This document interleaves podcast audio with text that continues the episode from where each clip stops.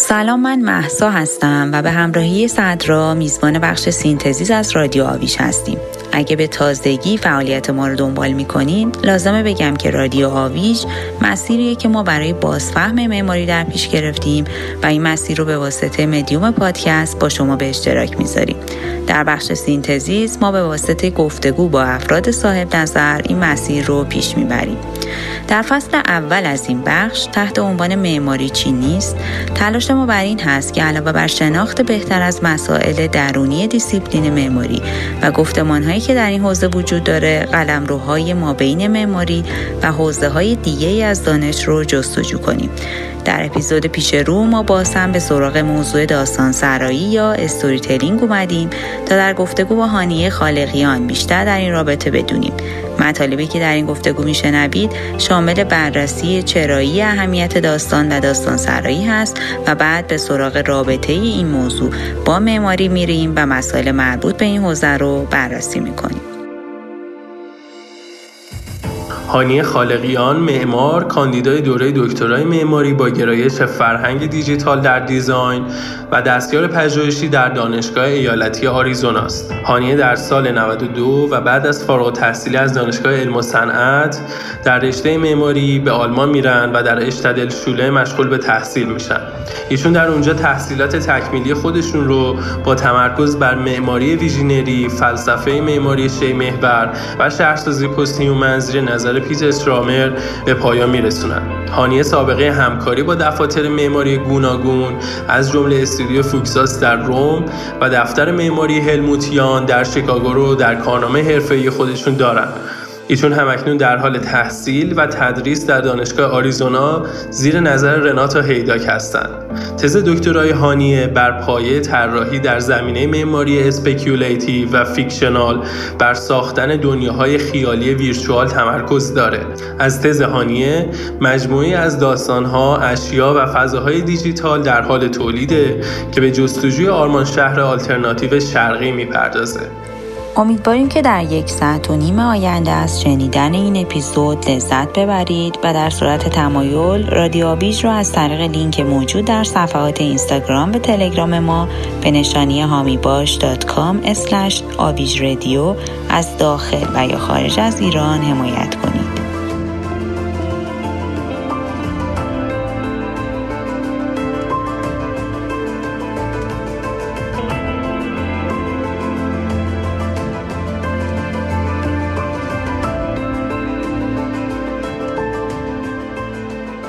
هانی عزیز خیلی خیلی ممنونیم. از طرف هممون میگم که به ما لطف کردی و می‌تونیم این گفتگو رو با همدیگه داشته باشیم.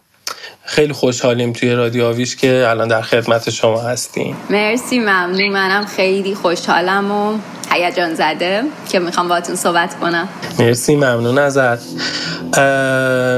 به طبق روال همیشه ما یه سری سوالایی رو آماده کردیم که اینو در تو این گفتگو از شما بپرسیم. یه سری سوال هم در خلال بحث پیش میاد. اینو بیشتر جهت توضیح برای دوستایی که از این به بعد همراه ما شدن دارم میگم که در جریان ساختار گفتگوهای ما باشن. اولین سوالی که در واقع با بچه ها مطرح کردیم اینه که به نظر شما چرا داستان ها اساسا مهم هستند و بود و نبودشون برای جامعه انسانی اساسا چه تفاوتی ایجاد می‌کنه؟ اوکی خیلی سوال جذابیه. کلا به نظر من داستان ها خیلی اهمیت دارن توی زندگی انسان و روند تکاملی که انسان داشته. چون که ما وقتی که یه داستان میگیم حس کنترل داریم. این که احساس می‌کنیم دنیا رو می‌تونیم کنترل کنیم و سعی می‌کنیم تو این به هم ریختگی و آشفتگی که دور برمون داره تو دنیا اتفاق بیفته یه پترنی رو پیدا کنیم توی این رندومنسی که داره بینمون اتفاق میفته و خیلی چیزایی که نمی‌فهمیم. بنابراین انسان ها کلا شوق به این دارن که یه نراتیوی رو همه چی ببینن و شروع کنن یه معنی رو به اون زندگیشون بدن با اون نراتیوی که می‌بینن. و حالا اتفاقی که میفته اینه که این چرا اینقدر اینجا اهمیت میشه پیدا می‌کنه؟ اینه که با یک بحران یکی از بحرانهای موجودیتی انسان رو میاد حل می‌کنه که همون در واقع همون existential crisis انسانو.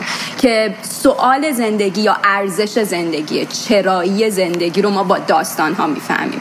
این به نظرم یکی از چیزهای اصلیه که داستان ها رو بر ما اهمیت دار می‌کنن. و و اون ساختن داستان ها در واقع همون توانایی ما برای اینکه بتونیم یک امکانهایی رو بیرون از اون چیزی که واقعیت دور برمونه ببینیم. و حالا من کلا هراری رو خیلی دوست دارم و کتابش همش رو می‌خونم. حالا شاید یکم الان زرد شده باشه ولی من همچنان خیلی دوستش دارم. و خیلی خوبه.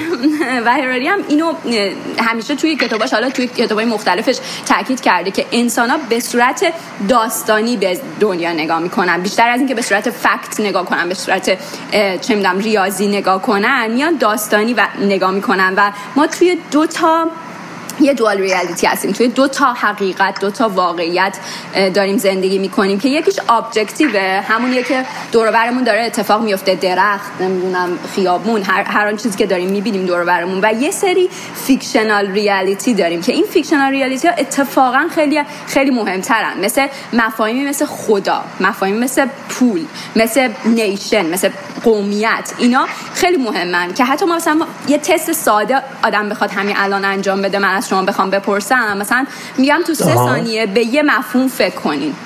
سه ثانیه وقت داریم الان مثلا صدر تو به چی فکر کردی؟ من به مفهوم دیجیتال. اوکی. مثلا تو چی؟ خب اول من سلام کنم. من به تاریخ فکر کردم. آفرین. خب جفت این مفاهیمی که گفتیم همون fictional reality هن که ما انسان ها خودمون ساختیم. چون مثلا نرفتیم شاید به درخت فکر کنیم. چون اون چیزی که باشه آره روزمره درگیریم بیشتر اون fictional reality هستش. و خب داستان ها این قدرت رو پیدا می‌کنن. و از یه طرف دیگه ای که من داستان ها برام اهمیت دارن اون تأثیریه که روی ما می‌ذارن. چون توی بحثای social cognition مطرح شده که ما وقتی می‌خوایم یه درس اخلاقی رو هم بدیم توی فرم narrative تاثیر بیشتری روی ما می‌ذاره و مغز ما رو بیشتر درگیر می‌کنه. و مثلا چه می‌دونم مثلا من اگه یه داستانی بگم حالا این داستانم یه ذره داستانی که قبلا بهش فکر کردم که حتما بگم. مثلا اگه من بگم که سکسیست بودن کار بدیه. خب؟ این تاثیرش خیلی کمتره. تا اینکه من بیام داستان یه زنی رو براتون تعریف کنم یک معماری رو تعریف کنم که به خاطر زن بودنش یه پروژه رو نگرفته. ما با این داستان بیشتر ارتباط برقرار می‌کنیم. می‌فهمیم که این دیدگاه دیدگاه درستی نیستش.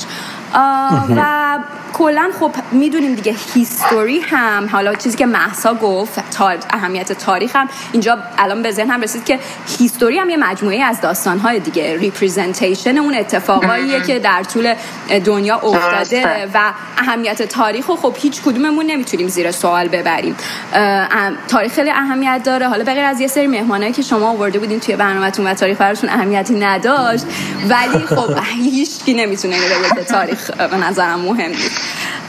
اینا چیزایی که حالا من راجع به داستانا فکر می‌کنم و فکر می‌کنم که اینا قدرتمندن و ما می‌تونیم توی دیسیپلین معماری ازشون استفاده کنیم. خیلی جالب بود. مرسی از توضیح خیلی خوبت.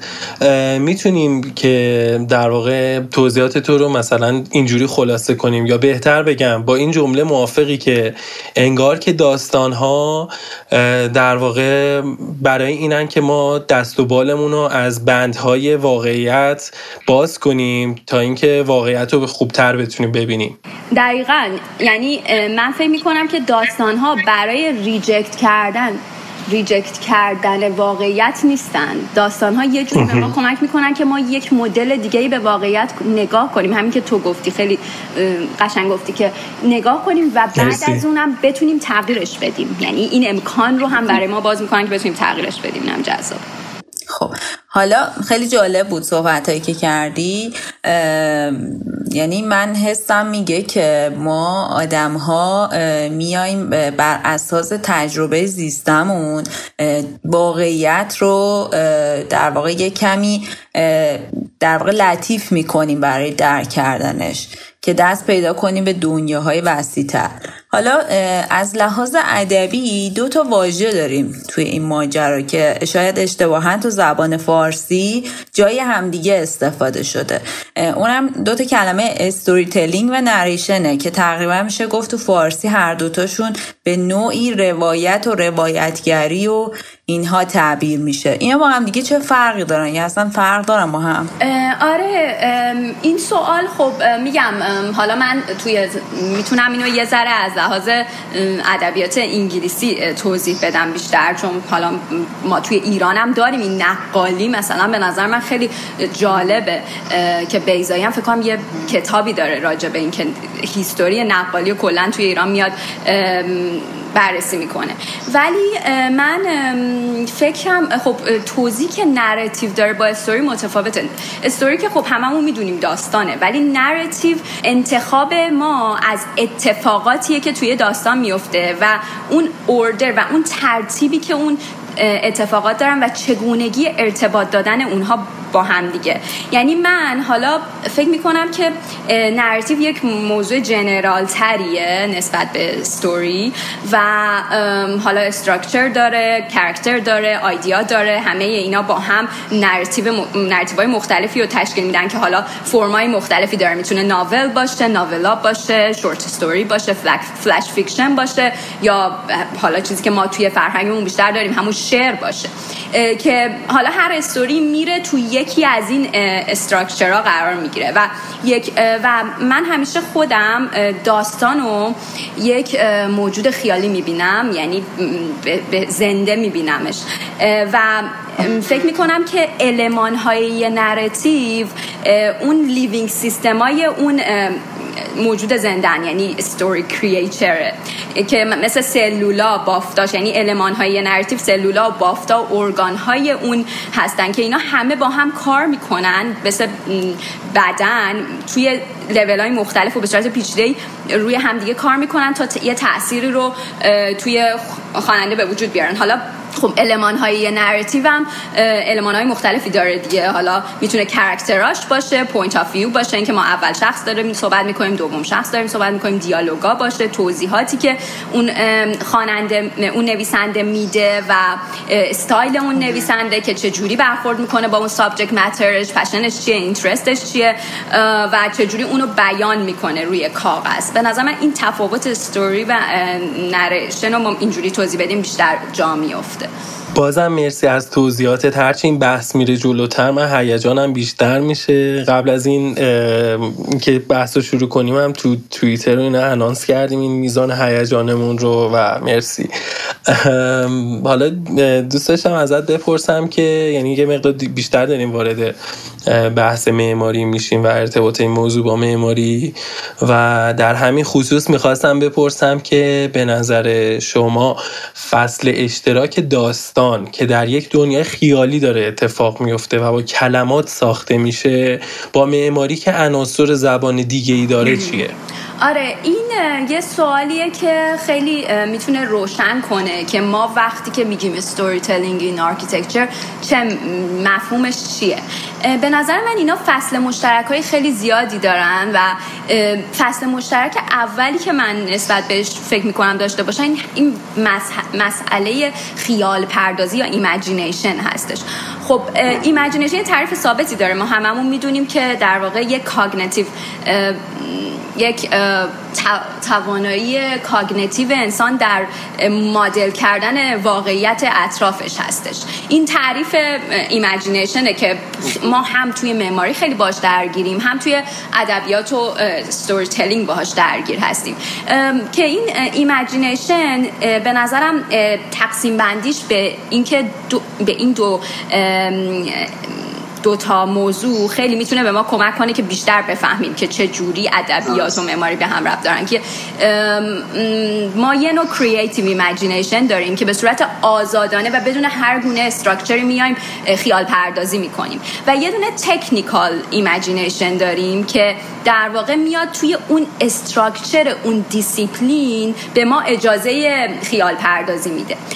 به نظرم خب همون جوری که ادبیات اون structure رو داره معماری هم برای معماری هم این وجود داره این structure پس ما نمی‌تونیم به صورت آزادانه و بر اساس سلیقمون بیایم ایمیجین کنیم. آره اون توی بخش creative ولی وقتی ما می‌خوایم این رو تبدیلش کنیم به drawing تبدیلش کنیم به building تبدیلش کنیم به یک اثر معماری یک object معماری باید بیاریمش توی دیسیپلین و از اون تاریخ و از اون تئوری که توی اون دیسیپلین وجود داره استفاده کنیم. من حالا اینجا یادم میاد اتفاقا به یک lecture ی که توی Städelschule جف کیپنیس اومده بود و راجع معماری سه روز صحبت می‌کرد. نکته که بر من خیلی جالبه و من اون موقع ها نفهمیدم ولی الان که بهش فکر می‌کنم خیلی بیشتر متوجهش میشم این که جف کیپنیس گفت معماری مثل شطرنجه. شما باید قواعدش رو بدونیم مثلا توی همین سریالی که الانم خیلی مد شده Queen's Gambit می‌بینیم که این دختره که نابغه شطرنج همش کتاب خوندن همش داره این قواعد رو باش می‌خونه و فکر می‌کنه. بنابراین من میگم وقتی معماری بر اساس حرف جف کیپنیس مثل شطرنج. پس ما dis، پس دیسیپلین خیلی اهمیت داره. و این دیسیپلین باید با قواعدش معمار آشنا بشه برای اینکه imagination کنه. این یه بخشش به نظر من این تف... اینجا storytelling و معماری به هم مربوط میشن. توی بخش imagination نکته بعدی که به نظر من این دوتا رو به هم وصل می‌کنه بحث world building حالا این world building کلمه ای که خیلی حالا توی سینما و اینا بیشتر ازش استفاده میشه. ولی به نظر من معماری درگیر هستش با world building و یا نمی‌دونم جهان سازی شاید بتونیم معنیش کنیم. حالا معنی واقعا درستش نمی‌دونم توی فارسی.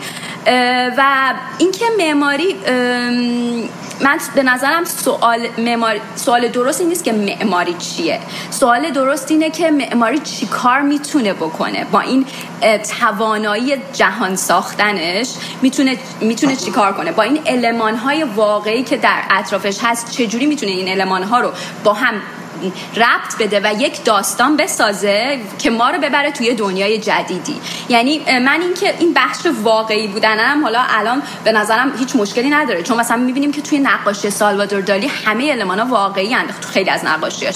ولی اینا representation اینو کنار هم قرار گرفتن اینا باعث میشه که ما رو با یک امر fantastical یا امر سورئال روبرو کنه که در معماری هم ما با ساختن یک ساختمان یا با یک تولید یک دراینگ یه بخشی از اون دنیایی رو که می‌خوایم تصورش معمار داره تصورش می‌کنه به جهانی نشون به مردم نشونش میدیم.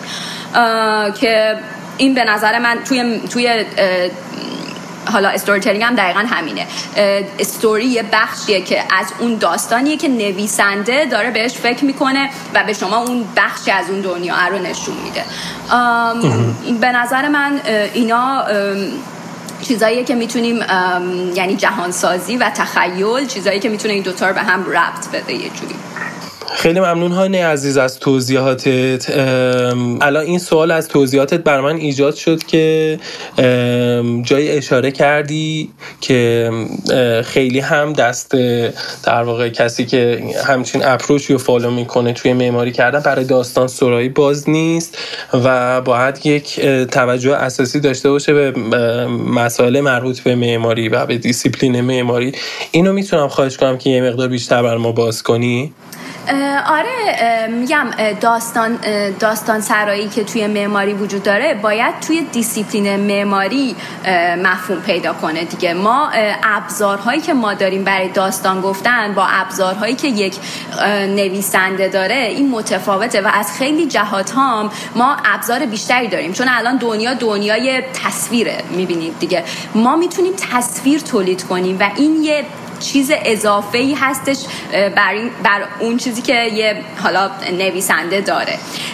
و آره این و همیشه توی معماری آدم هایی که اومدن تاریخ رو ساختن اونهایی, اونهایی بودن که با تاریخ آشنا بودن و اونهایی بودن که دیسیپلین رو میشناختن و بعد یک قدم فرای اون گذاشتن با اتفاقات پیرامونی که داره میفته یک قدم فرای اون گذاشتن و حالا مثالاش هم زیاده دیگه. مثلا گروه های late avant-garde مثل Archigram Superstudio مثل یو اینا همشون اون بر دانش معماری و اتفاقاتی که حالا اون اتفاقات social ی که اجتماعی که داره داشته تو اون تاریخ میافتاده یک سری دراینگ های تولید کردن که یه سری ویژن های جدیدی از زندگی رو به ما نشون داده. میگم آره. حالا نمی‌دونم که سر جون جواب سوالتو دادم یا نه ولی خب این مثال همیشه زیادن. ما هیچ, هیچ وقت یک آدمی نبوده که چه توی حالا هر در واقع دانشی هر دانش و هر هنری این شناخت تاریخیه خیلی اهمیت داره و بدون اون نمیشه یه قدم فراتر گذاشت. یه چیز بیسیک من یه سوال دارم. با اجازه. ببین الان این خیلی یعنی در واقع من متوجه شدم جواب سوال صدرا رو چطور دادی شما. یه چیزی که از اول یه مرور کوچول بکنم. صحبت از این شد که سرآغاز سرمنشه این اتفاقاتی که توی خیال میفته با داستان یکیه تقریبا. یعنی اون فصل مشترکشون اون سرمنشهشه که خیال پردازیه. حالا ابزارهاشون برای ارائه متفاوته. خب حالا تو معماری با یه سری ابزارها و با یه دیسیپلین خاص و توی ادبیات با یه دیسیپلین خاص. یه قضیه که اینجا پیش میاد بر من سواله اینه که وقتی که ما داستان می‌خونیم همون کلمات باعث میشن که درست ما تصویری نمی‌بینیم. ولی این تصویر نداشتنه باعث خیال پردازی میشه. در واقع ما شخصیت های داستان رو توی ذهنمون می‌سازیم. مثلا من خودم داستان خوندم برام جذابتر از فیلم دیدنه. معمولا ترجیح میدم اون فیلمی که وجود داره و کتابش هم هست اولویت بر من کتابه به خاطر اینکه می‌تونم شخصیت ها رو اتفاقات هم خودم تصویر کنم. مثلا توصیف من از یک زن زیبا تو ذهن من با معیارهای من بر جذابیته. آیا اینکه مثلا معماری از های تصویری برای روایت کردن این داستان استفاده می‌کنه روی اون خیال پردازی مخاطب معماری تاثیر می‌ذاره؟ یا مثلا این تاثیر خوبه یا بده؟ اولا که تو فکر می‌کنم که این صحبتی که کردی برای خود من حتی با اینکه مثلا من خیلی زیاد رمان می‌خونم مثلا ولی فیلم برای من همیشه جذابتر از رمانه. چون دوست دارم که یه درجه به واقعیت ببینم که توی ذهن آدمای دیگه چی میگذره. یعنی فکر کنم فکر کنم اکثر آدما چون تنبلترن فیلمو ترجیح بدن به داستان. حالا تو خب یه ذره متفاوتی. ولی حالا این جواب من نیست. جواب من اینه که به نظر من ما هر چقدر هم که بخوایم مقاومت کنیم معماری با یک درجه از واقعیت در ارتباطه. و دقیقا اون نزدیکترین پروفشنیه که حالا فکر کنم اینو دیوید روی می‌گفت اگه درست بگم. نزدیکترین پروفشنی که با واقعیت در ارتباطه. بنابراین ما هیچ وقت نمی‌تونیم این با واقعیت در ارتباط بودن معماری رو جلوش بگیریم. حالا فعالیت توی فعالیت speculative این روی اج ما حرکت می‌کنیم. یه ذره میافتیم اینور تو دنیای خیالی یه ذره میافتیم به واقعیت ولی اینکه به صورت کامل اینو reject نمی‌کنیم این این به نظر من یه point ی که متفاوته با حالا افسانه گفتن توی یعنی توی مثلا ادبیات و توی معماری. و به نظر من این قواعد رو داره معماری. این قواعد رو به ما میده و این قواعد چیزیه که ما باهاش کمک می‌کنیم که یه ویژنی رو توی ذهن اون مخاطبمون بسازیم. خیلی ممنون. سوال بعدی ما اینه که داستان سرایی یا چنین روی کردی؟ چه اعانه برای دیسیپلین معماری داره و چه چیزی رو به اون اضافه می‌کنه؟ من حالا دقیقا فکر می‌کنم بحثمون داشت به همین سمت هم می‌رفت. اینکه داستان سرایی فرصت راه رفتن روی همون لبه رو که گفتم برای ما به لبه دنیای واقعی و خیالی به وجود میاره. یعنی حالا اینجا من چند روز پیش داشتم یک متن میخوندم که مارگارت آتوود می‌گفت توی این اجا دقیقا همون جایی که حیوله ها نشستن و منتظر ما یعنی چی؟ یعنی ما دقیقا برخورد می‌کنیم با یک چیز ناشناخته. و فکر می‌کنم که داستان سرایی و فیکشن توی این زمینه توی فعالیت های به ما کمک می‌کنه که تولید اون ویژنر رو بکنه به سمت اون ناشناخته حرکت کنه و یه قدمی باشه به اینکه به اون سمت بره و یه چیز جدید رو به تصویر بکشه و اون چیزی که در واقع دور بر ما هستش رو هم critique کنه. و حالا این ایده architect as storyteller خب خیلی مطرحه که این به ما نشون میده که معمار به جای اینکه فقط بخواد تکنسیان باشه بخواد ساختمون ساز باشه می‌تونه دنیا ساز باشه و شکل جدید زندگی رو بیاد به ما پیشنهاد بده. و اینکه معماری استوری تلر یا یه استوری تلر باشه من به نظرم حتما این نیستش که بیاد بگه که ما چجوری به ما بیاد دیکته کنه که چجوری فکر کنیم. بلکه فقط همین که بیاد یک سوال هایی رو مطرح کنه یعنی سوال توی ذهن ما به وجود بیاره به نظر من با این داستان ها و همونجوری که اول بحث گفتیم که چجوری داستان ها می‌تونن تأثیر گذار باشن خب این یه پوینتیه که استوری, استوری می‌تونه به معماری اضافه کنه و مکس بیشتر مکسنس به انگلیسی فارسی چی بیشتر می‌تونه مهم نیستش آره. این داستان ها یعنی بیشتر می‌تونه اون چیزی که ما می‌خوایم اون دنیایی که می‌خوایم بگی دنیایی که می‌خوایم به تصویر, تصویر کنه. تصویر کنیم و و مجسم کنه برمون تعریف واحدی برای storytelling وجود داره یا اینکه این تعریف به تعبیر آدمای مختلف و تو context های مختلف منظور از context حالا دیسیپلین های مختلف ادبیات و معماری یا حتی بو تو ابعاد فرهنگی و جغرافیایی می‌تونه متفاوت باشه. ببین من فکر کنم که تا یه حدودی این رو صحبت کردیم راجبش که این structure ه چه تو ادبیات چه تو معماری وجود داره و یه چیز universal یه چیز جهانیه که ما نمی‌تونیم. حالا قطعا فرم مثلا فرم داستان گویی توی ایران برای ما شعر نوشتن فرم معماری که ما داریم با فرم معماری غرب متفاوته. ولی اینکه یه سری اصولی برای این وجود داره و این دیسیپلینیه یعنی این دیسیپلینی هستش خیلی مطرحه. و اصلا کلا الان حالا توی تحقیقاتی که الان داره توی دنیا میشه design design یه, یه نوع دیسیپلینه و ما یه نوعی از فکر کردن و میش میگیم designerly problem solving یعنی که ما بر اساس اون اصول design یک مدلی مسائل رو باهاش برخورد می‌کنیم یا بر اساس اصول معماری یک مدلی problem ها رو solve می‌کنیم که اون با علوم با science متفاوته. بنابراین به نظر من حالا design یکم دیرتر این اتفاقا براش افتاده اینکه بخواد دیسیپلینش structure ش مشخص بشه ولی خیلی مشخصه که این وجود داره. برای معماری وجود داره برای ادبیات وجود داره. و همه این تعریف ها هستن فقط فرماش متفاوتن. بازم مرسی. سوال بعدی اینه که آیا توی معماری داستان object معماری که روایت میشه یا user فضای معماری؟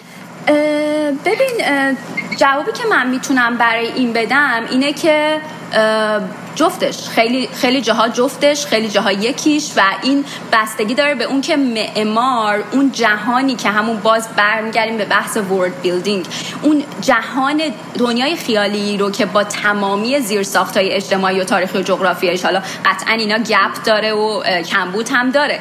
ولی اون جهانی رو که می‌خواد که مخاطبش بهش پا بذاره رو چجوری دوست داره تعریف کنه؟ مثلا توی Masque جان, John Hejduk می‌بینیم که اون اومده یه سری object های معماری رو طراحی کرده داستان اون object ها و یک کاراکتری که تو اون object ها زندگی می‌کنه یا با اون object ها درگیرم هستش رو مطرح می‌کنه و هر کدوم از اینا میشن یه استوری یعنی این بستگی داره به اینکه ما چجوری می‌خوایم اینو نشون بدیم. یعنی در واقع چجوری می‌خوایم مخاطب رو دعوت کنیم به اینکه بیاد توی دنیایی که ما دنیای خیالی که ما ساختیم. و به نظر من هدف معماری همیشه هدفش همین بوده. اینکه وارد کنه مخاطب رو به اون دنیای خیالیه و چه می‌دونم مثلا حتی دیوید لینچ هم هدفش رو از فیلمسازی این میگه. میگه که من فقط می‌خوام که به شما کمک کنم و بیارمتون قدم بزنیم قدم بزنین با من توی این داستانی که من توی این دنیایی که من ساختم. و حالا این درگیر با یه میزانی با قضیه ساب کریشن که ساب کریشن یعنی اون چیزی که از اون چیزی که در اطرافمون ما می‌بینیم بیایم یه چیز جدیدی بسازیم. به نظر من می‌تونه هر کدوم از این دوتا باشه و اصلا اصولی نداره که ما بگیم حتما باید راجع به object صحبت کنیم یا حتما راجع به user صحبت کنیم. یه مقدار فکر می‌کنم اینجا یه قضیه اتفاق افتاد. منظور از داستان user در واقع شاید مثلا این این تعبیر چطوره که ببینید من توی فضایی مثال بزنم. توی فضایی برای اولین بار وارد میشم و یک داستانی از این فضا توی ذهن من شکل می‌گیره. اون داستانی که تو ذهن من شکل می‌گیره چقدر مختص من می‌تونه باشه و چقدر مختص خود آبجکت مماریه یعنی مثلا شاید مثلا پر دوتا اتفاق بیفته الان دارم فکر می‌کنم. نشه تفاوتی بینشون گذاشت. ولی آیا توی معماری تو صحبت از روایتگری معماری یک معمار اگر روایتی از معماری در ذهنش داشته باشه دوست داره روایت فضاش منتقل بشه یا اینکه به اون یوزر به واسطه حضورش در اون فضا خودش خلق بکنه این داستان رو. به نظر من خب این اتفاق میفته توی همه هنرهای تجسمی. یعنی یه هدفی و معمار داره یه هدفی و نقاش داره و می‌خواد یه چیزی رو با اون اون چیزی که خلق می‌کنه یه مفهومی رو باش منتقل کنه. و حالا یه برداشتی هم ازش میشه. پس شاید همین جفته از این اتفاقا باشه. یعنی هم یه میزانی درگیره با اون ریدر اون فضا اون کسی که داره می‌خونه اون فضا رو هم با اون چیزی که توی ذهن معمار بوده. فکر کنم یه تلفیق پس تو امان با هم اتفاق میفته به نظر من اینطوریه.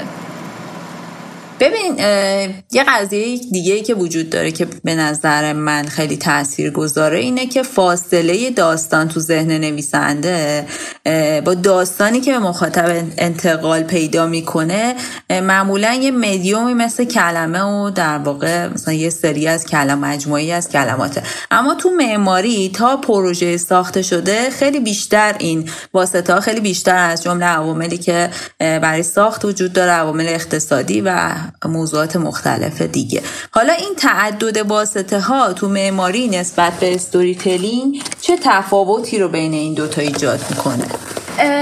سوال جالبیه. من خودم تا حالا بهش فکر نکرده بودم. ولی الان که بیشتر بهش دقت می‌کنم می‌بینم که خب ببین معماری با واقعیت درگیره و واقعیت یه امر به هم ریخته که ابعاد خیلی مختلفی داره.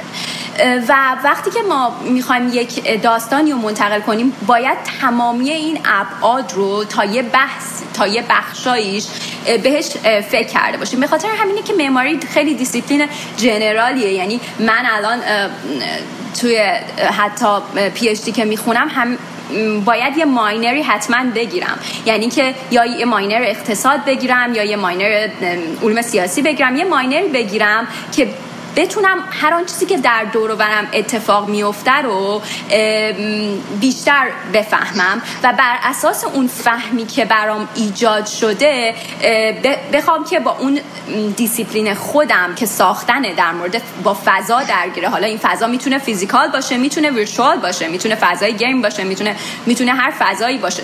به صورت فضایی ولی با با دنیا دارم ارتباط برقرار می‌کنم باید این واقعیت ها رو دخیلش کنم. پس این یه point شاید برای من مثبت نسبت به معماری نسبت به حالا استوری یا ادبیات که این ابزارها رو من دارم که داستانی بگم که تاثیر بیشتری بذاره روی شکل دنیایی که دارم توش زندگی می‌کنم. جالبه. یه طوری میشه اینطور گفتش که برای مخاطب قابل درکتر و قابل فهمترش می‌کنه به واسطه مدیوم های دیگه. دقیقا. و استفادهش رو هم بیشتر می‌کنه. یعنی اینکه شما حالا نمی‌خوام بگم function ولی اون فضا توی زندگی من بیشتر تاثیر خواهد گذاشت تا شاید یه داستانی که می‌خونم. با زندگی روزمره من everyday life من بیشتر درگیره. هانی عزیز فکر می‌کنم که تو هم قبول داشته باشی این قضیه رو که ما به صورت سنتی معماری رو در ارتباط با ساختمان می‌بینیم که البته این قضیه خیلی طبیعی هم هست چون به هر حال پیشینه که معماری طی کرده از یک profession در واقع غیر intellectual به سمت چیزی که امروز دیسیپلین شده خب همش مرتبط با ساختمان بوده. دوست داشتم نظر و حتی تو همین سوالی که ما پرسیدیم با این فرضه که معماری قرار منتهی بشه به ساختمان.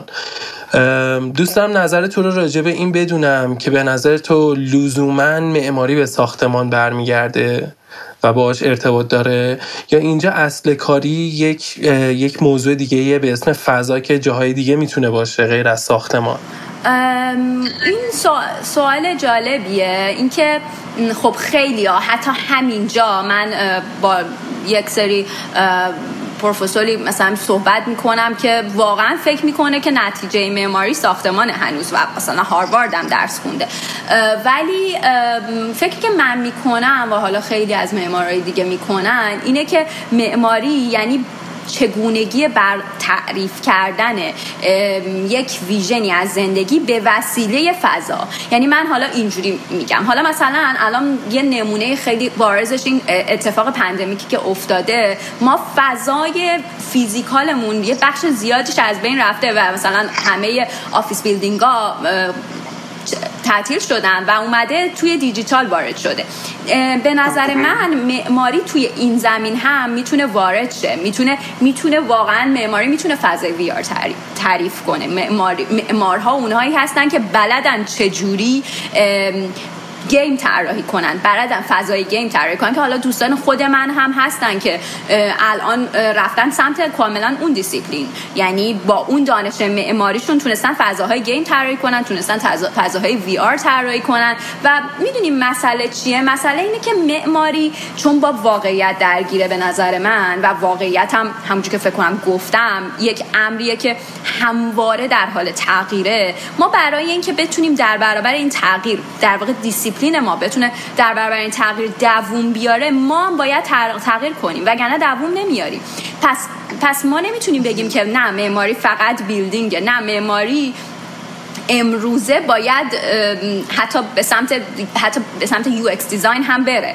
به سمتی که به سمتی بره که ببینیم که ما چجوری می‌تونیم problem های اون دیسیپلین رو حل کنیم. ما هایی که فضا ساز هستیم و به نظرم برای اینکه دووم بیاریم و بتونیم profession مون زنده بمونه راه حلی جز این که به این سمت ها بریم و خودمون رو با تکنولوژی جلو ببریم نداریم. این فکر شخصی منه مرسی که نظرتو با ما به اشتراک گذاشتی. من یه سوال دیگه هم برام ایجاد شد که در همین راسته اونم اینه که دوست داشتم بدونم از نظر تو این صفحه مانیتور دو بعدی که داریم داخلش همدیگر رو می‌بینیم یا همون game که اشاره کردی یا حتی کلا در صنعت entertainment من جمله سینما و game و حتی موزیک ویدیو اونجا هم فضا حضور داره یا اینکه فضا صرفا چیزیه که در همین دنیای فیزیکی تعریف میشه. یا به عبارت بهتر حالا شاید این یه تبصره باشه برای این سوالی که پرسیدم اینکه representation های فضا از انواع و اقسام خودش من جمله ترسیمات گرفته. یا چیزی که مثلا شما دارین در واقع توی game احساس می‌کنین که فضاست اون هم خودش می‌تونه فضا باشه یا اینا با همدیگه متفاوت هستن. قطعا می‌تونه فضا باشه. البته این فضاها با هم متفاوتن و ما برای اینکه بخوایم اون فضاها رو تعریف کنیم نیاز داریم به یه دانش های دیگه ای هم در اطراف این دیسیپلین یعنی multidisciplinary باید برخورد کنیم. کلا الان دنیا دنیای اینه که دیسیپلینا با هم دیگه برخورد می‌کنن و یک دیسیپلین از توشون به وجود میاد. حالا من میگم که معماری هم باید بتونه اینها رو براشون یه جواب پیدا کنه و دانش و خودش رو یه پله جلوتر ببره. یعنی من موضوعی که مثلا من روی برای PhD کار می‌کنم. شاید تا الان بیشتر از اینکه معماری خونده باشم دارم کتاب های world building و کتاب های سینما و کتاب های توی زمینه های حتی speculation design می‌خونم که خیلی مستقیما با معماری تاثیر نداره. ولی برای اینکه معماری یه،, یه قدم بتونه با اون دانش روز و تکنولوژی روز در ارتباط باشه ما مجبوریم که دیگه همچین پل هایی بزنیم به نظر من. و به نظر من آره دقیقا معمارها باید به این سمت برن و اگه نرن این دیسیپلین ما میمیره و از بین میره و خب با این همه هیستوری و با این همه دانشی که هست این وظیفه ماست که این یه قدم جلو رو ما برداریم برای دیسیپلین مرسی.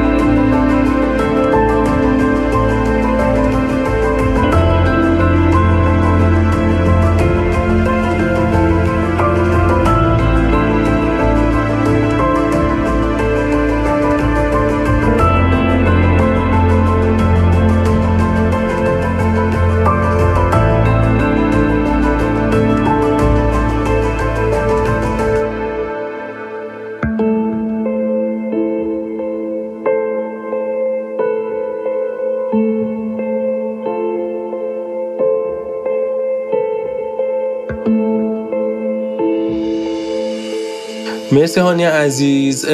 علی‌رغم توضیحات تو می‌دونیم که خیلی بر این باور هستن که خب معماری باید لزوما به ساخت منتهی بشه حتما. و طبیعتا فعالیت های در واقع رویکردهای speculative برای این دوستان توجیهی نداره. دوست دارم بدونم تو در این باره چی فکر می‌کنی؟ ببین به نظر من خب همه فعالیت من که خب خیلی مشخصه که وقتی داریم راجع به فعالیت speculative صحبت می‌کنیم من طرفدار فعالیت speculative هستم و فکر نمی کنم که معماری به ساختمان منت... معماری می‌تونه به ساختمان هم منتهی بشه ولی می‌تونه معماری می‌تونه توضیح یک فضایی با یک text باشه می‌تونه با drawing باشه و می‌تونه با یک فضای VR باشه می‌تونه فضایی توی game باشه. مهم این نگاه اینه که ما داریم یک فضایی رو طراحی می‌کنیم. حالا این فضا طبق اون تکنولوژی که داره جلو میره تعریف های مختلفی پیدا می‌کنه و ما برای اینکه دیسیپلینمون بتونه زنده بمونه و survive در واقع دووم بیاریم توی اتفاقاتی که داره توی دنیا و اطرافمون میفته مجبوریم که این درجه از واقعیت رو باش همراه کنیم این تکنولوژی رو باش همراه کنیم و دیسیپلینمون رو به سمتی ببریم که بتونه جوابهایی برای دنیای جدید داشته باشه. مثلا چه می‌دونم. الان pandemic ما بخش زیادی از زندگیمون تبدیل شده به interface هامون. و حالا اینکه این interface ها چطوری می‌تونن باشن این یک برخورد فضایی هستش. یعنی داره یک نوع فضایی رو معرفی می‌کنه. ولی و کلا هم حالا ولی من فکرم اینه که همه فعالیت های معماری حتی اونهایی که منجر به ساختن ساختمون هم میشن با یک درجه از speculation یا گمان زنی در ارتباط هستن. یعنی معماری و هر اون چیزی که درگیر با واقعیت داره یه representation ی از واقعیت رو به ما نشون میده. و ما همیشه توی دیسیپلین هایی که با واقعیت درگیریم همیشه درگیر این بازنمایی واقعیت یا representation هستیم. چه می‌دونم حتی چجوری بگم مثلا توی فلسفه هم از افلاطون ما محکوم بودیم به اینکه توی غار افلاطون اینکه افلاطون میگه ما سایه ها رو می‌بینیم خود واقعیت رو نمی‌بینیم. یعنی اینکه به اون خود واقعیت دست پیدا کنیم در واقع غیر ممکنه. تو حتی یه فیلمی که می‌بینیم توی ادبیات توی معماری همه اینها یک representation ی از واقعیت هستن و به نظر من معماری معمارا ساختمون ساز نیستن بلکه با representation درگیر هستن و به نظر من معماری اون زمانهایی جذابه که تو یهو نگاه می‌کنی و میگی که oh من نمی‌دونستم که دنیا می‌تونسته این شکلی باشه. واقعیت می‌تونسته این شکلی باشه. و اینا دقیقه‌هایی هستن که خیلی جذابن و باعث شدن که همیشه توی history اتفاقای مهمی بیفته. حالا این پیشینه تاریخی هم داره دیگه. مثلا شما فکر کن از زمان پالادیو ما drawing های پالادیو رو که می‌بینیم این با اون چیزی که ساخته شده حالا خیلی یه سریش که ساخته نشده اون چیزایی که ساخته شده فقط با ساخته شدنش یکی نیستن. یه architectural representation بودن. یا مثلا توی زندانای چه می‌دونم حالا من چیزایی که خودم معماری خودم دوست دارم معمار نقاش به اسم پیرانزی ما زنداناشو می‌بینیم که میاد فقط باهاش یک ایده فضایی رو ارائه میده. مثلا خود پیرانزی جذابیتی براش نداشته اون ساخت. و این مثال ها خیلی زیادن دیگه. حالا همونجور که اول بحثم گفتیم مثل همه لیت آوانگاردا مثل آرشیگرام آرشیزوم اینا همشون با اون بخشی از معماری درگیرن که گفتمانی انتقادی سیاسیه و در همون رپرزنتیشن هم خیلی هاشون میمونن و نمی‌دونم به نظر من معماری فرای ساختمونه و مثالی که یه به ذهنم میاد و حالا اتفاق 9-11 به نظرم. زمانی که دو تا ساختمون ساختمون های دو,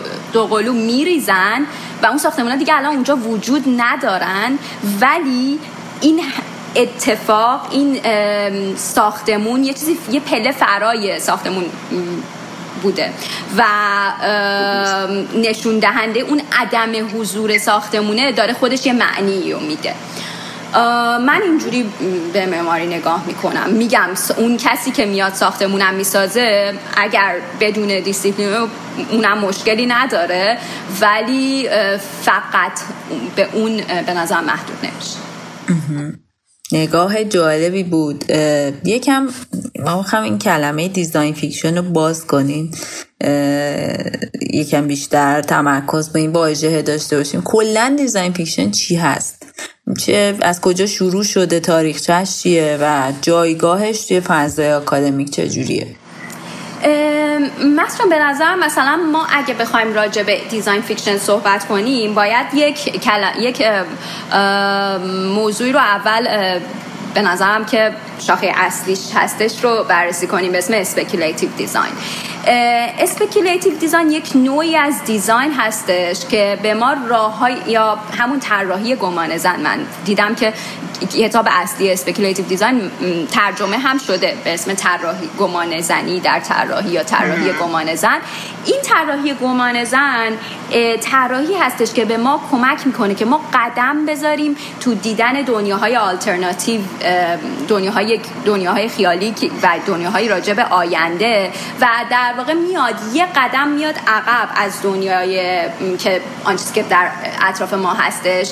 یه قدم میاد عقب و شروع می‌کنه به دیدن نگاه کردن به دیدن اینکه جایگزین این واقعیت چی می‌تونه باشه.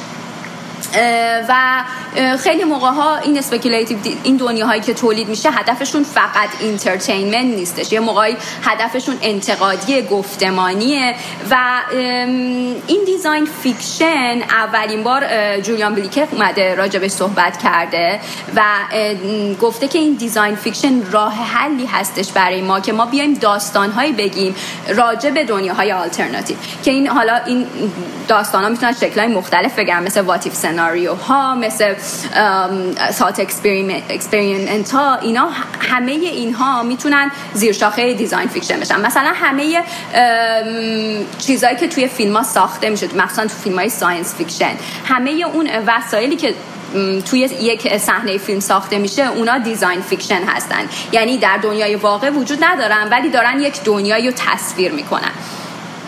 و حالا این چیز جدیدی اصلا حالا من می‌خوام یه ذرم به سمت معماری بکشیم. این مسئله speculative نگاه کردن در معماری هم چیز جدیدی نیست. ما همیشه با پروژه های در, در گیر بودیم.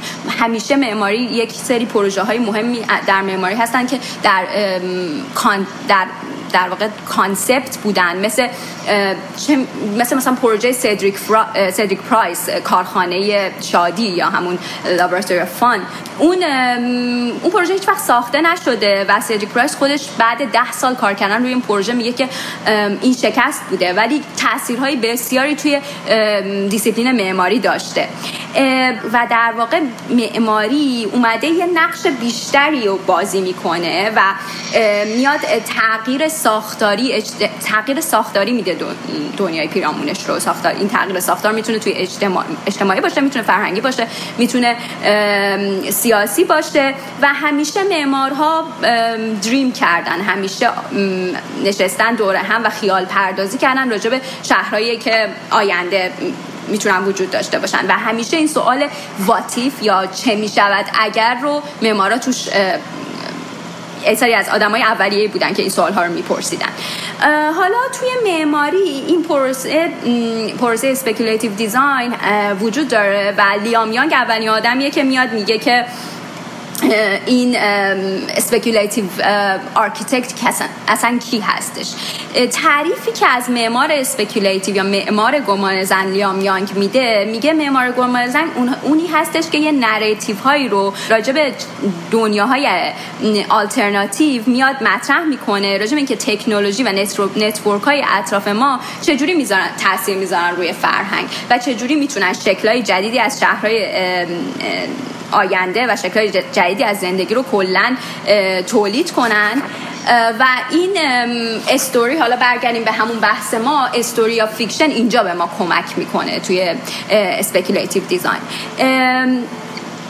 و اینکه کلا توی speculative design یه موضوعی که مهمه اینه که concept فقط این نیستش که یه concept به تنهایی ارزش داره و یه مرحله ای نیست برای اینکه ما به مرحله بعدی برسیم. نه concept واسطه نیست. concept در پروسه design ازش استفاده نمیشه. بلکه concept نتیجه است. خودش خروجیه برای ما توی design fiction. و مسئله fiction هم به این معنا هستش که این object ها این سیستم ها این دنیاهایی که به وسیله این دیسیپلین به وسیله speculative design تولید میشن اینها واقعی نیستن و ما خواستیم که اینها واقعی نباشن. بلکه اینها یه پروسه جستجوی جدیدی برای یه راه جدیدی هستن. و هدفشون انتقادی هدفشون گفتمانی هدفشون critical fictional و خیلی موقع ها دنبال به وجود آوردن یه جنجالن. یعنی اینکه می‌خوام بگن که این غلطه. مثلا میگم آرشگرام خیلی این کار رو کرده دیگه که این اومده با پروژه هاش انتقاد کرده و جنجالی به وجود آورده و این امکان جدید رو به وجود آورده که ما بیایم تخیل کنیم. و در واقع این تخیل رکن اهم مثل بحث اولی که کردیم تخیل رکن اصلی این دیسیپلینی هستش که ببینیم امکانهای بیرون اون everyday life مون چیا هستش. حالا خیلی به صورت کلی من سعی کردم speculative design رو در ارتباط با معماری یکم توضیحش بدم. خیلی ممنون از توضیح خیلی خوبت. یه سوال بنیادی که اینجا پیش میاد به واسطه در واقع ایرانی بودنمون و خیلی نو بودن این مسئله هایی که داریم راجع بهش صحبت می‌کنیم و اون اینه که به نظر تو دنبال کردن این روی کرد توی ایران با توجه به کلیت شرایطش موضوعیتی داره یا به عبارت دیگه با توجه به بسته بودن فضای آموزش معماری ایران و محدودیت انواع صنایع ساخت و ساز فیلم و بازی چطور میشه توی ایران با این روی کرد به فعالیت پرداخت؟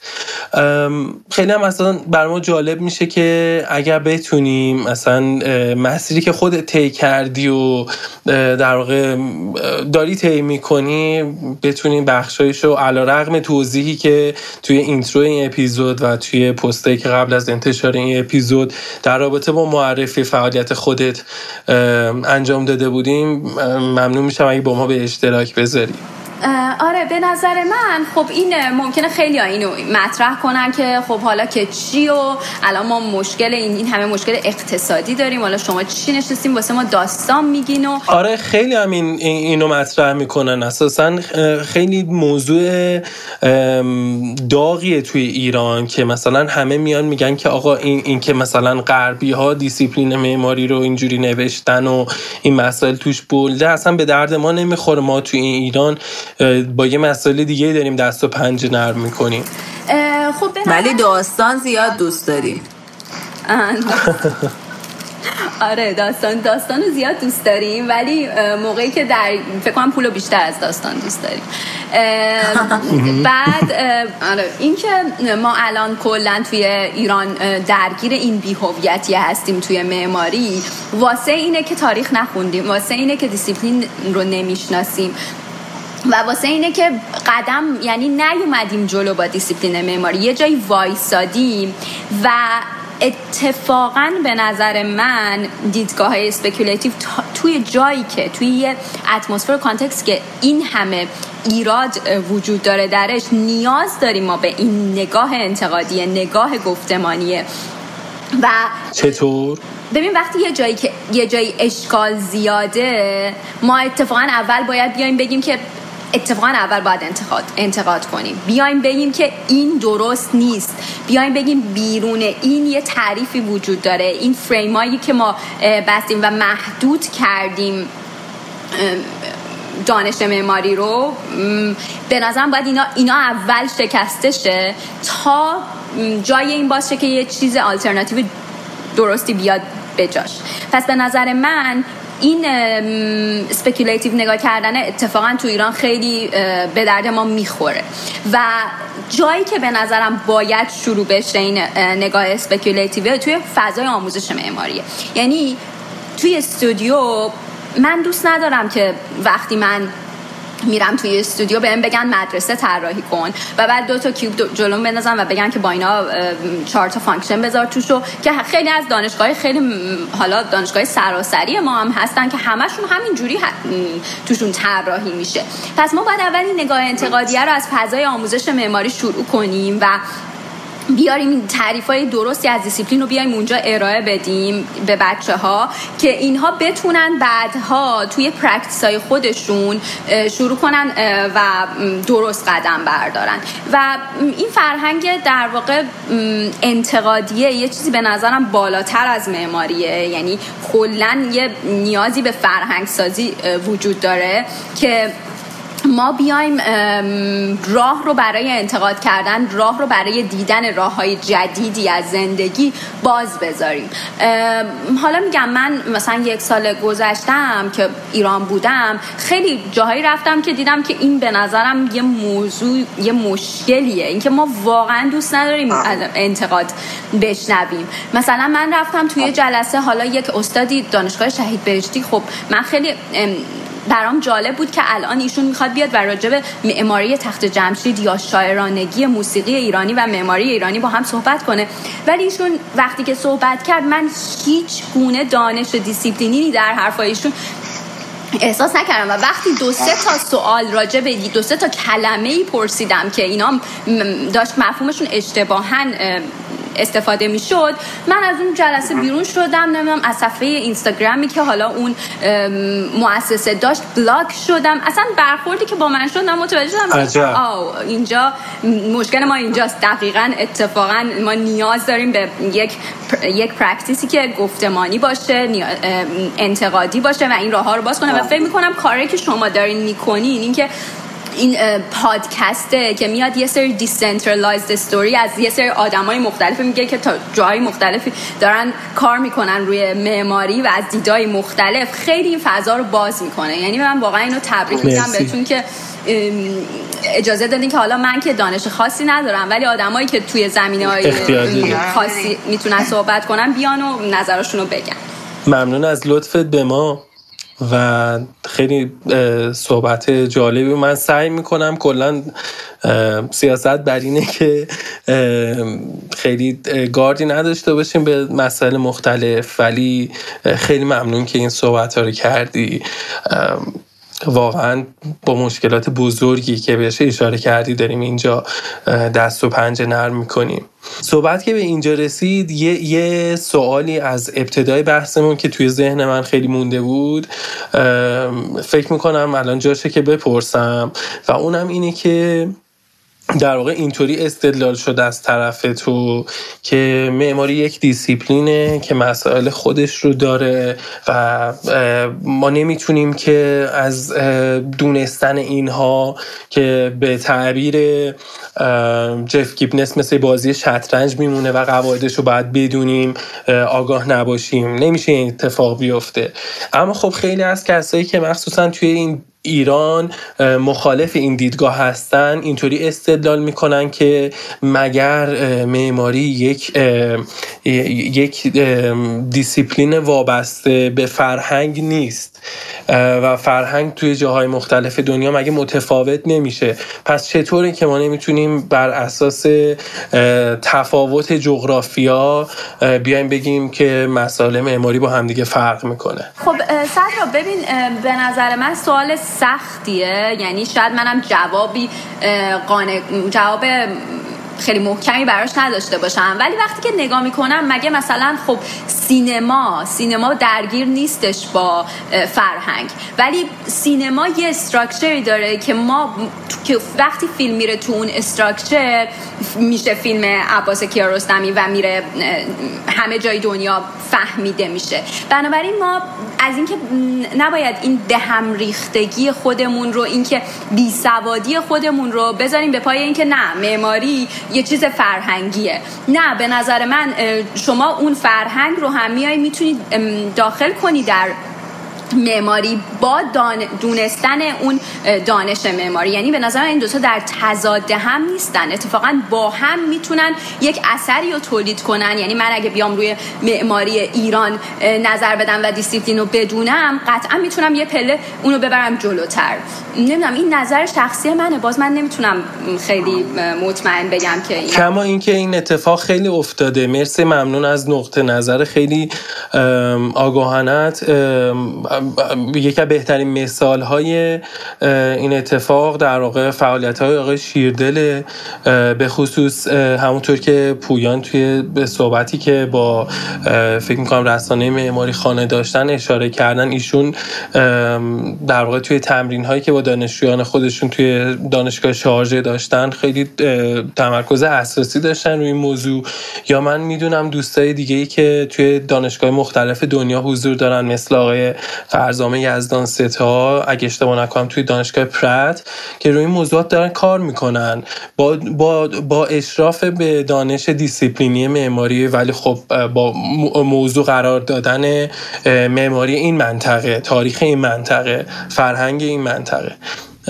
بازم تشکر می‌کنم که نظرتو با همون در میون گذاشتی. آره بعد من فکر می‌کنم که مسئله اینه که ما از این آدما زیاد نمیشنویم. مثلا من اینجا یه خانمی هست خانم دکتر پاملا کریمی که خیلی راجب ایران هیستورین هستن و راجب معماری و راجب فرهنگ ایران و معماری ایران خیلی حرف می‌زنن و دیدگاه های جدیدی دارن که خیلی داخل دیسیپلینه. ولی ما اینا رو نمیشنویم و وقتی که نمیشنویم این ناآگاهی باعث میشه که یه سری آدمی که خب حالا صداشون بلندتره تو ایران و دستشون به قدرت قدرت حالا اون چیزی که با بقیه جاها میشینه دستشون می‌رسه اونا رو ما صداشون رو میشنویم. به خاطر این سوالا جواب داده نمیشه و بحث نمیشه و اون وقت برای خودمون هم از بعد از موقع سوال میشه و جواب براش نداریم.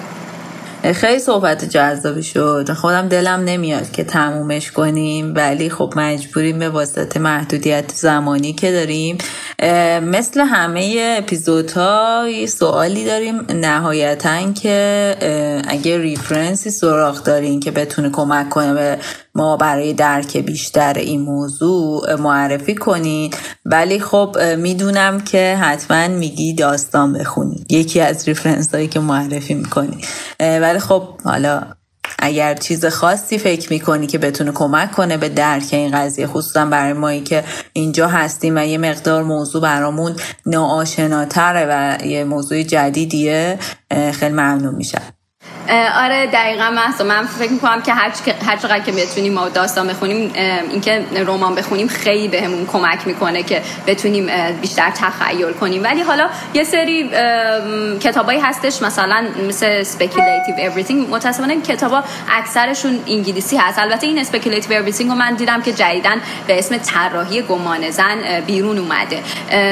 میشه تو ایران هم تهیهش کرد. یا به نظر من باید تاریخ تاریخ معماری رو ما بخونیم که بدونیم که چه اتفاقایی افتاده دور و برمون. مثلا کتاب کتابای مایکل هیس خب به نظرم خیلی خوبه. یکیشون که خیلی من دوست دارم Architecture's Desire هستش که راجع به late avant-garde ا و پروژه هاشون و پروژه که خیلی هاشون ساخته نشده و concept ان میاد توضیح میده. یا یه کتاب دیگه هستش به اسم Radical Utopia که این هم بازم راجع به پروژه های unbuilt معماریه.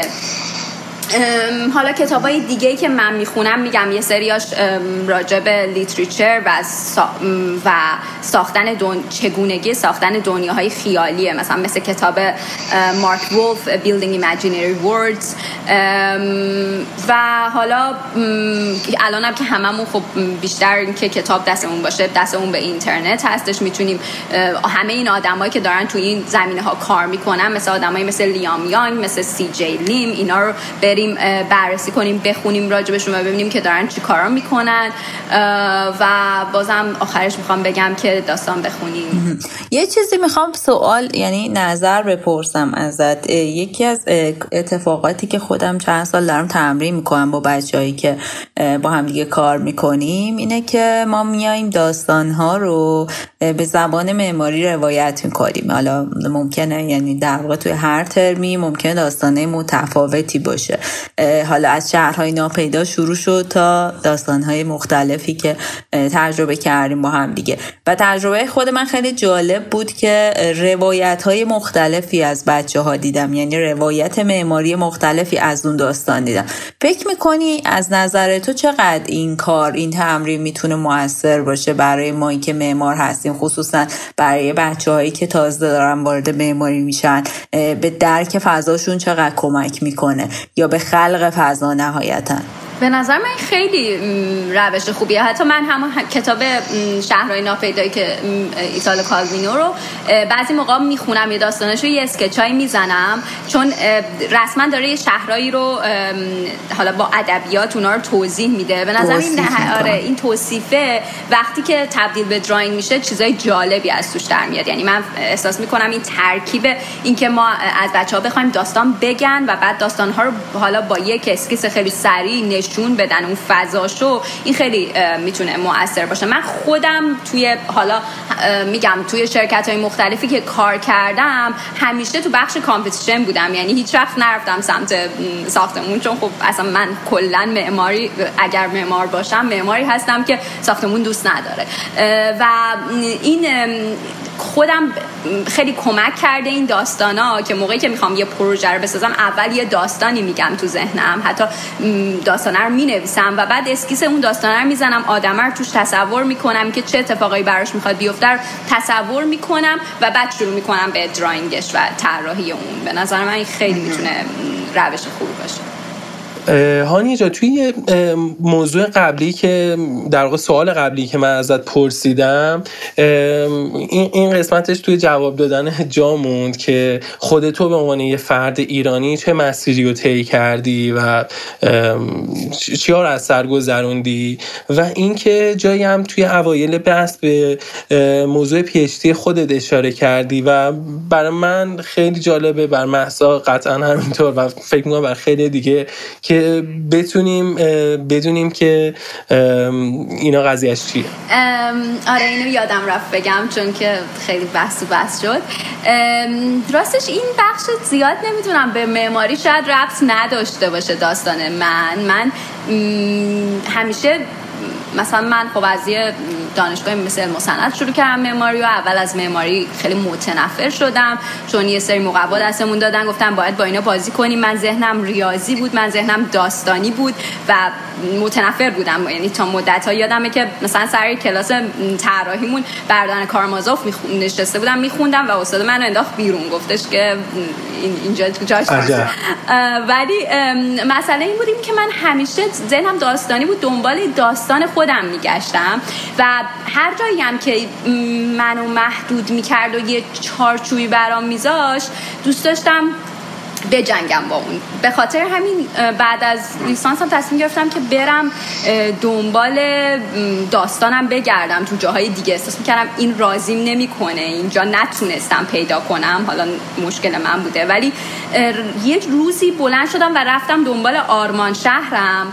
حالا این آرمان شهره یه state of mind بوده یه ممکن بود یه ایده باشه ممکن بود یه شهر باشه یه انسان باشه یه object باشه دنبال یه چیزی میگشتم و هیچ جایی پیداش نکردم. جالبش اینه که من خیلی این ور رفتم دیگه. رفتم اروپا و آمریکا و جاهای مختلفی کار کردم و درس خوندم. ولی این void بزرگه رو همش توی خودم احساس می‌کردم تا قبل اینکه PhD شروع کنم. و خیلی میترسیدم میترسیدم هیچ وقت این پر نشه. و این گشتنه هیچ نتیجه برام متاسفانه نداشت. هیچ جایی پیداش نکردم و یه جایی تصمیم گرفتم که اون آرمان شهره رو بسازم. و یهو احساس کردم که الان این داره مکسنس می‌کنه زندگی من. من از اینجا بود که تصمیم گرفتم برم پی بخونم و مسئلم ساختن یه دنیای خیالی باشه که بتونم با اون اون ویده رو پر کنم. چون در واقع راه دیگه براش پیدا نکردم و اصلا اصلا ندارم که بگم از بچگی معماری رو دوست داشتم و فلان و اینا. ولی یه جوری انگار تو زندگی مجبور شدم به سمت این معمار بودنه به سمت این دنیا ساز ساختنه برم. این استوری کلی زندگی من بود و موضوع PhD که حالا fiction و storytelling توی معماری هستش.